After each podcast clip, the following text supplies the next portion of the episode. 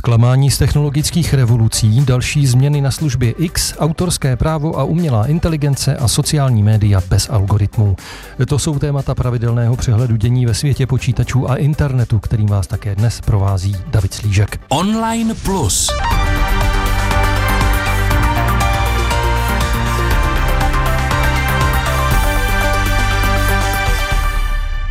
Samozřejmě ani dnes na to nebudu sám. Na dálku přes internet vítám u mikrofonu našeho pravidelného komentátora, redaktora deníku N Petra Koupského. Ahoj Petře. Ahoj Davide. Další velká sociální média přicházejí se změnami, které musí zavést kvůli evropské regulaci akt o digitálních službách.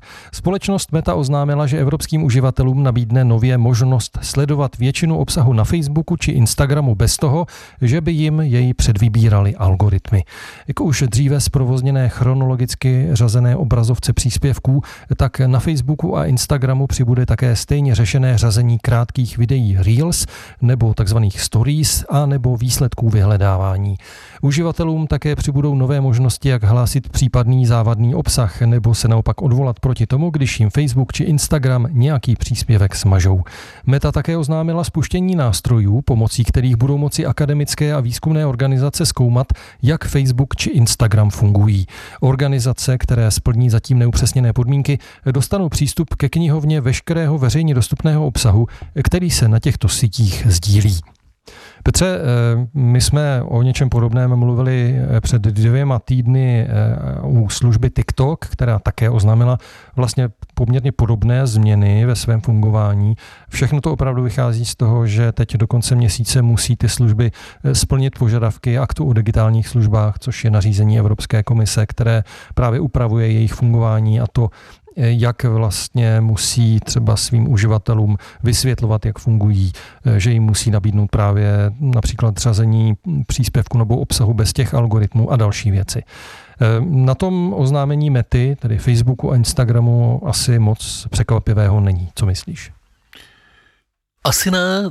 Já jsem chtěl k tomu říct, že vlastně tady sdělujeme jako zprávu, jako, jako aktualitu, tu prostou skutečnost, že Meta se chce řídit aktuálními evropskými zákony, což by měla být úplná samozřejmost. A e, vypadá to, že opravdu chce e, a ono to vlastně trošičku překvapivé je, protože tak dlouho provozovatelé všech těchto sítí dávali najevo, že něco takového směšného jako evropské zákonodárství je nemůže rozházet, oni si jedou věci po svém, že je vlastně překvapivé, že e, tak snadno a rychle se přizpůsobili všemu, co po nich ten zákon chce. Já si myslím, že velice rychle zjistí, že jim to vlastně nijak neškodí. E, já jsem vlastně zvědavý a bude to pro mě takový zajímavý experiment, jak vůbec třeba budou lidé to chronologické řazení příspěvků a videí a všeho dalšího obsahu využívat je vlastně jim to umožňuje nastavit si službu eh, více podle sebe. Ukazují se tam potom jenom příspěvky třeba od lidí nebo stránek a organizací, které skutečně sledují a eh, chtějí sledovat a řadí se od toho nejnovějšího příspěvku. Eh, mně to třeba osobně takhle hodně vyhovuje a jak na Facebooku, tak třeba právě na X či bývalém Twitteru tedy tak mám právě to chronologické řazení takhle vybrané a zapnuté ale možná už jsou lidé více zvyklí na to algoritmické řazení a třeba u něj se trvají. Co myslíš ty? Asi jak kdo, já si myslím, že každý člověk vlastně používá tyhle sítě nějakým maličko odlišným, někdy třeba i hodně odlišným způsobem a že si všichni podvědomě představujeme, že to všichni ostatní používají přesně jako my, což je omyl, tak to není. A řekl bych, že to uh, algoritmické řazení pro spoustu lidí může mít tu výhodu, že je překvapuje, že jim přináší něco, na co by sami od sebe jinak nepřišli, nebo co by jim ten omezený okruh známých nepřinesl, takže pro hodně lidí to vlastně může být atraktivní možnost. Nejsou všichni takový, že to chtějí mít přesně tak, jak uh, se to časově schází, což je ta nealgoritmická možnost. Mě teda dost často překvapují i e, ti lidé, které sleduju, takže u překvapení není e, nouze ani v tom chronologickém řazení, ale máš pravdu, že každý si to asi nastaví, jak bude chtít. E, já jsem jenom zvědavý, jestli pak budou nějaká čísla právě, kolik třeba lidí přešlo k tomu chronologickému řazení, kolik zůstalo u toho algoritmického, jak se to vlastně vyvinulo. Jsem na to prostě zvědavý, jak to nakonec dopadne. To bylo vlastně v té poslední části toho, co si říkal, že výzkumné instituce dostanou přístup k těmto datům, takže uvidíme, třeba je zpracují nějakým zajímavým způsobem. V to docela doufám. Eh, jak jsem říkal, tak eh, my ještě nevíme teď, kdo přesně, za jakých podmínek vlastně ten přístup dostane, ale asi těch organizací bude hodně. Asi tam není možné úplně to eh, nějak jako zásadně omezovat, ten přístup.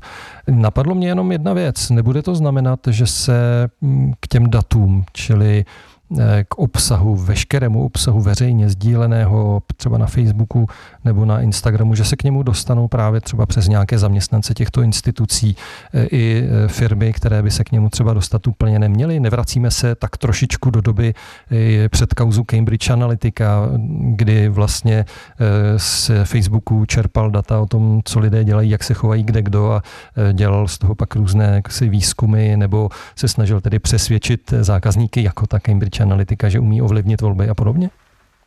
Na to se těžko dá odpovědět, protože my vlastně nevíme, jak bude ošetřeno sdílení dat, jejich soukromí, jejich agregace a podobně.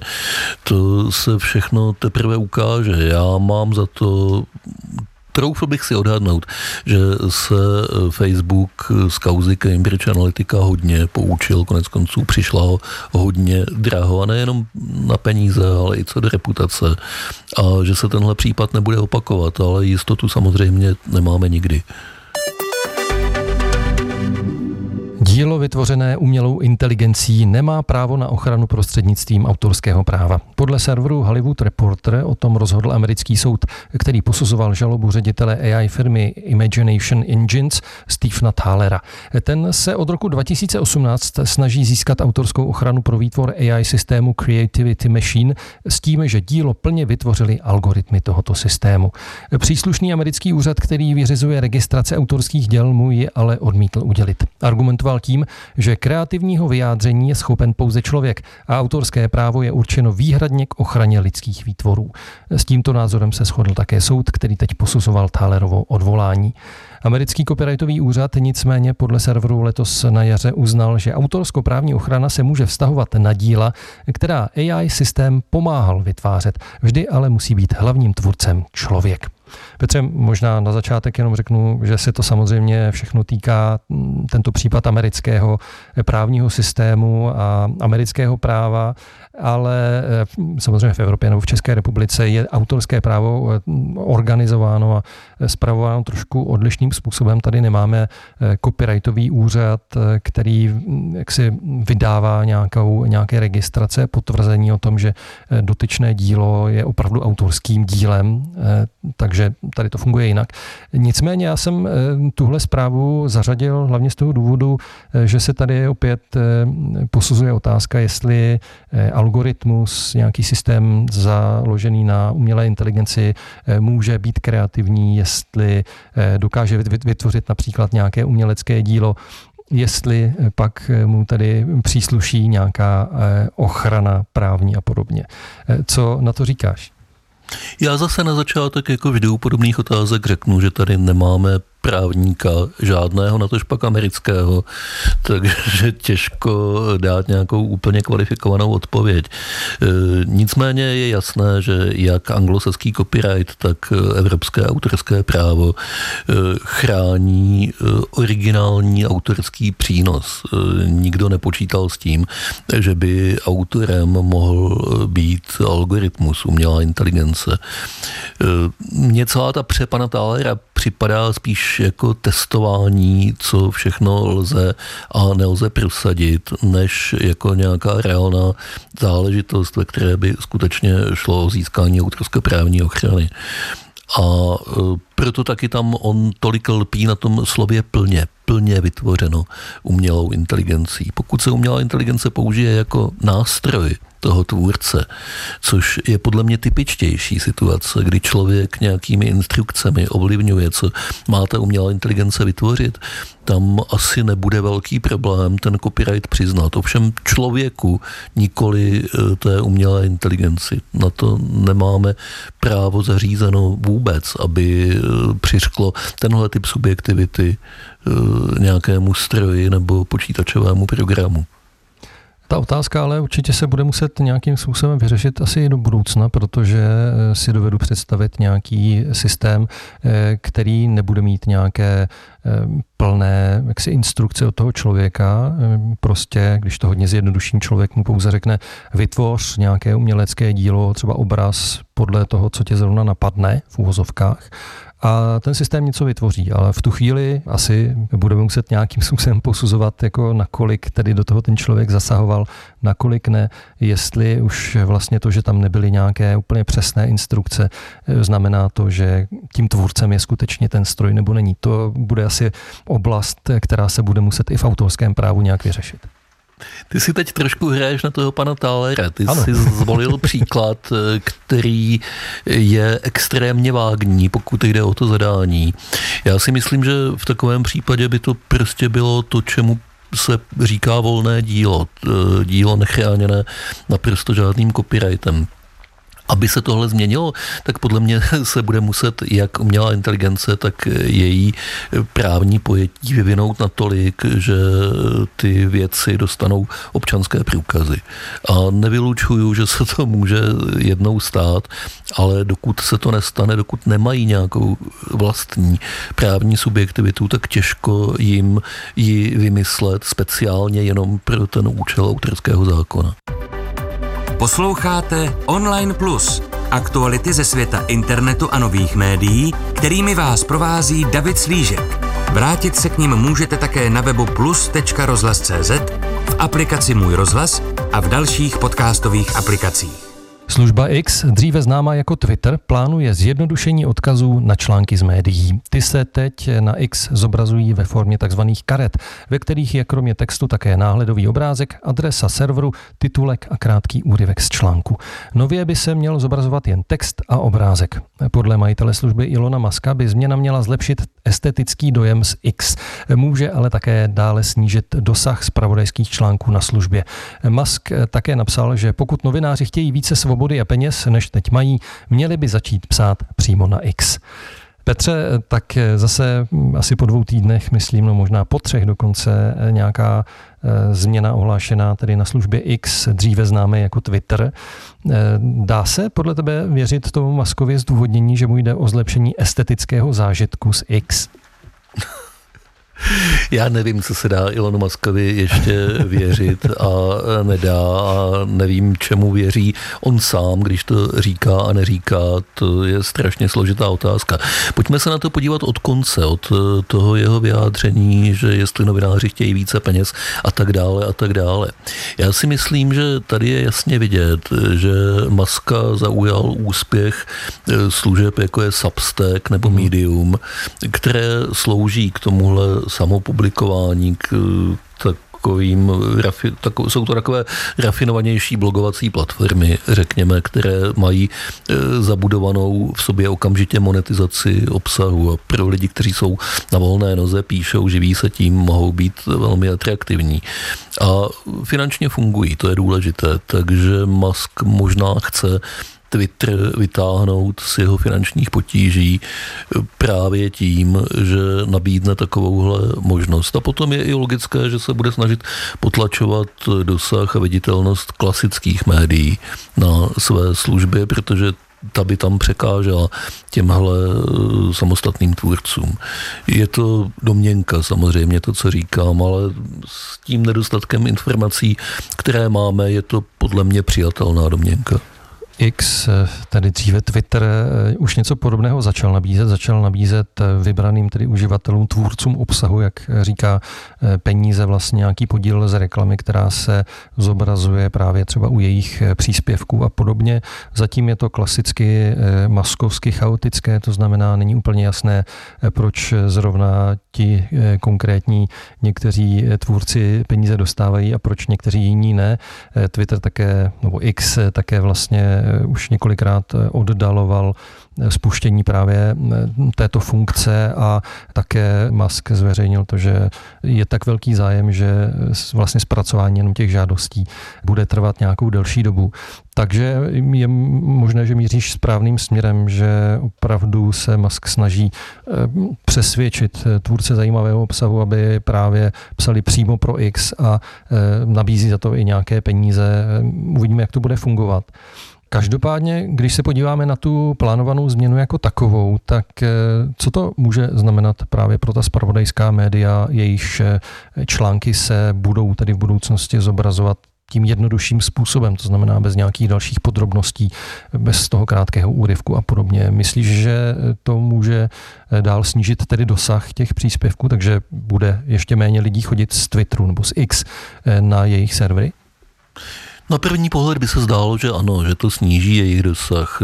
Nicméně Prožili jsme před několika měsíci velké drama kolem Google a kolem zobrazování výsledků vyhledávání a zvažovali jsme, jak moc to sníží e, účinnost vyhledávačů z hlediska přístupu ke spravodajským médiím. Tohle je další podobný příběh. Mně se zdá, že kvalitní média nakonec přežijí všechny tyhle ty experimenty e, amerických digitálních společností, že se prostě ukáže, že jsou na tom trochu méně závislá, než se sama domnívají, že to zákaznické chování nebo čtenářské chování je pružnější, adaptivnější, než si možná myslíme.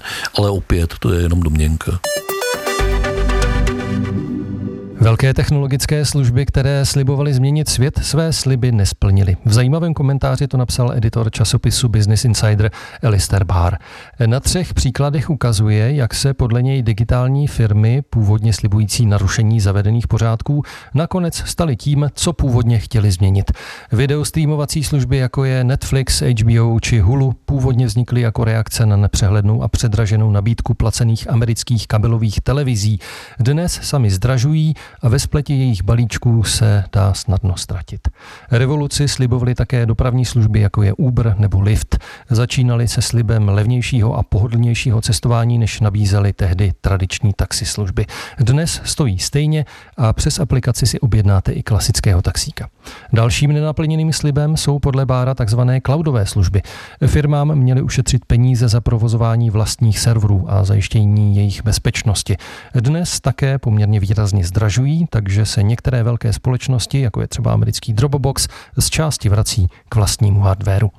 Petře, eh, není to zpráva, je to komentář, ale vlastně přišel mi zajímavý a provokativní eh, a přišlo mi vlastně zajímavé vzít si ho jako takový základ eh, k nějaké malé diskuzi o tom, jestli opravdu ta technologická změna, kterou zmiňované třeba digitální služby slibovaly, jestli opravdu přišla nebo nepřišla, jestli dnes se z těch digitálních narušitelů zavedených pořádků nejsou vlastně firmy, které by potřebovaly, aby zase vzniklo něco nového, co by narušilo eh, ty jejich pořádky. Co myslíš? Tak v některých případech to tak určitě je. Ty příklady, které jsme slyšeli, jsou platné. Dalo by se k tomu dodat víc, dalo by se dodat Airbnb, třeba to je velký eh, příběh o eh, příslibu, který dopadl úplně jinak, než hmm. měl dopadnout. Na druhou stranu, na druhou misku váh bychom mohli přihodit věci jako Spotify, a podobné eh, hudební cloudové služby, které fungují velice dobře eh, a ke spokojenosti svých zákazníků. Mohli bychom přihodit konec konců celou eh, síť e-shopů a velice rychlé a efektivní doručování, které dneska mají, jak se to naučili za ta léta Zkrátka dobře, vždycky se dá vybrat nějaký příklad, kdy se to nepovedlo. A ty příklady, kdy se to nepovedlo, jsou zároveň příležitostmi pro další, aby se do toho pustili a udělali to lépe. Já vím, že teďka zním trošku jako učebnice eh, marketingu nebo podnikání pro první ročníky a neříkám to rád tímhle způsobem, ale když ona je to pravda, je to banální pravda, takhle to prostě funguje. Já si myslím, že digitální eh, technologie nám změnily život hodně a když to zúžíme jenom na ten spotřebitelský výsek, což není celý pohled na svět, ale je to důležitý výsek, tak eh, ho změnili k lepšímu. A to, že se tam místy něco nepovedlo, co bychom taky mohli jiného čekat. Všechno se nemůže povést.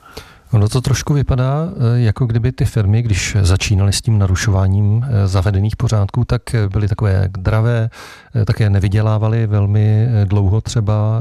Příkladem je třeba ten americký Uber, který dlouhodobě střádal ztráty a v okamžiku, kdy ale se dopracovali určité velikosti a stali se, dejme tomu, na tom svém trhu ne dominantní, ale dejme tomu opravdu velké a téměř dominantní, tak se najednou eh, jako kdyby proměnili a eh, opravdu se začaly podobat těm zavedeným firmám, které eh, dřív vlastně třeba tomu trhu vládly. A vypadá to, jako kdyby vlastně vůbec nezáleželo na tom, jestli tam je nějaká technologie nebo není. Jako kdyby ten cyklus byl vlastně na technologiích nezávislý. Chápu to správně, myslíš? Asi ano. E, já si myslím, že bychom každý z těch příkladů si museli rozebrat zvlášť a zjistili bychom, že je vlastně velice složitý a že tam není žádný silný společný mechanismus. Pokud jde třeba o to video, tak tam e, bez pochyby zásadním faktorem, který e, to zpomaluje a komplikuje, jsou velice složitá autorská práva k filmům a hmm. silná pozice některých hollywoodských studií například. Eh, pokud jde o Uber, tam eh, bez pochyby zásadním problémem od začátku byla jeho neochota dodržovat eh, pravidla i ta nejzákladnější ve firmě zákonů, snažit se to nějak obejít. To se ukazuje, že většinou není obchodní model, který se může nějak prosadit. Cloud to je velice složitý příběh, protože tam vedle sebe můžeme stavět úspěchy i neúspěchy. Každé z těch témat by vydalo na samostatné 20-minutové povídání, ba dokonce bych řekl, že klidně na knížku. Takže hmm. mně ten komentář připadá spíš efektní než hluboký, abych tak hmm. řekl. Je, je pravda, že je to spíš takové nahození, že úplně do hloubky se nejde. Je to spíš možná glosa než komentář. Eh, ty si narazil teď eh, na ty zákony. Vlastně opravdu řada z těch firm ať už v oblasti dopravy, nebo ty si zmiňoval Airbnb, tak se snažili narušit vlastně i to zákonné prostředí, které zkoušeli obejít nebo ignorovat opravdu některé regulace, které na tom jejich trhu fungovaly. A myslím, že vlastně se to nakonec žádné z nich jako příliš nepovedlo, že nakonec opravdu to byl spíš náraz hlavou do zdi, než že by přinesly nějaké dramatické změny v tom, jak ty zákony a regulace fungují.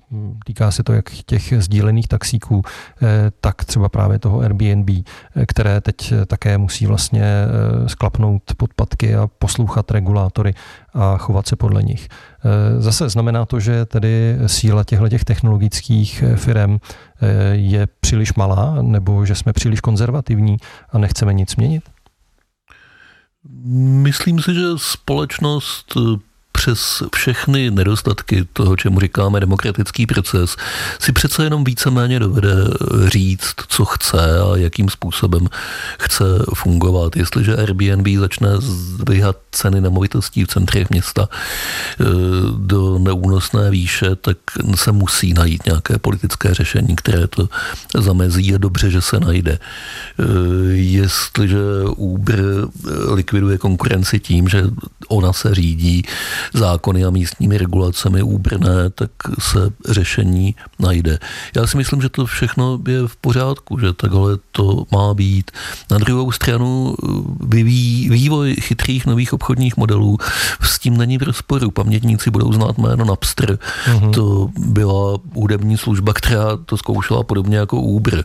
Budeme ignorovat všechny zákony a nějak to dopadne. Dopadlo to tak, že Napster byl zlikvidován, ale dopadlo to taky tak, že se vytvořily základy pro dnešní streamovací služby, jako je Apple Music, jako je Spotify, jako je to všechno další, co v téhle oblasti funguje a funguje to dobře a přijatelně pro všechny strany říká náš pravidelný komentátor, redaktor deníku N Petr Koupský. Petře, moc ti děkuji za komentáře a e, vlastně teď za to povídání závěrečné, které mi přišlo hodně zajímavé a budu se s tebou zase za týden těšit na slyšenou.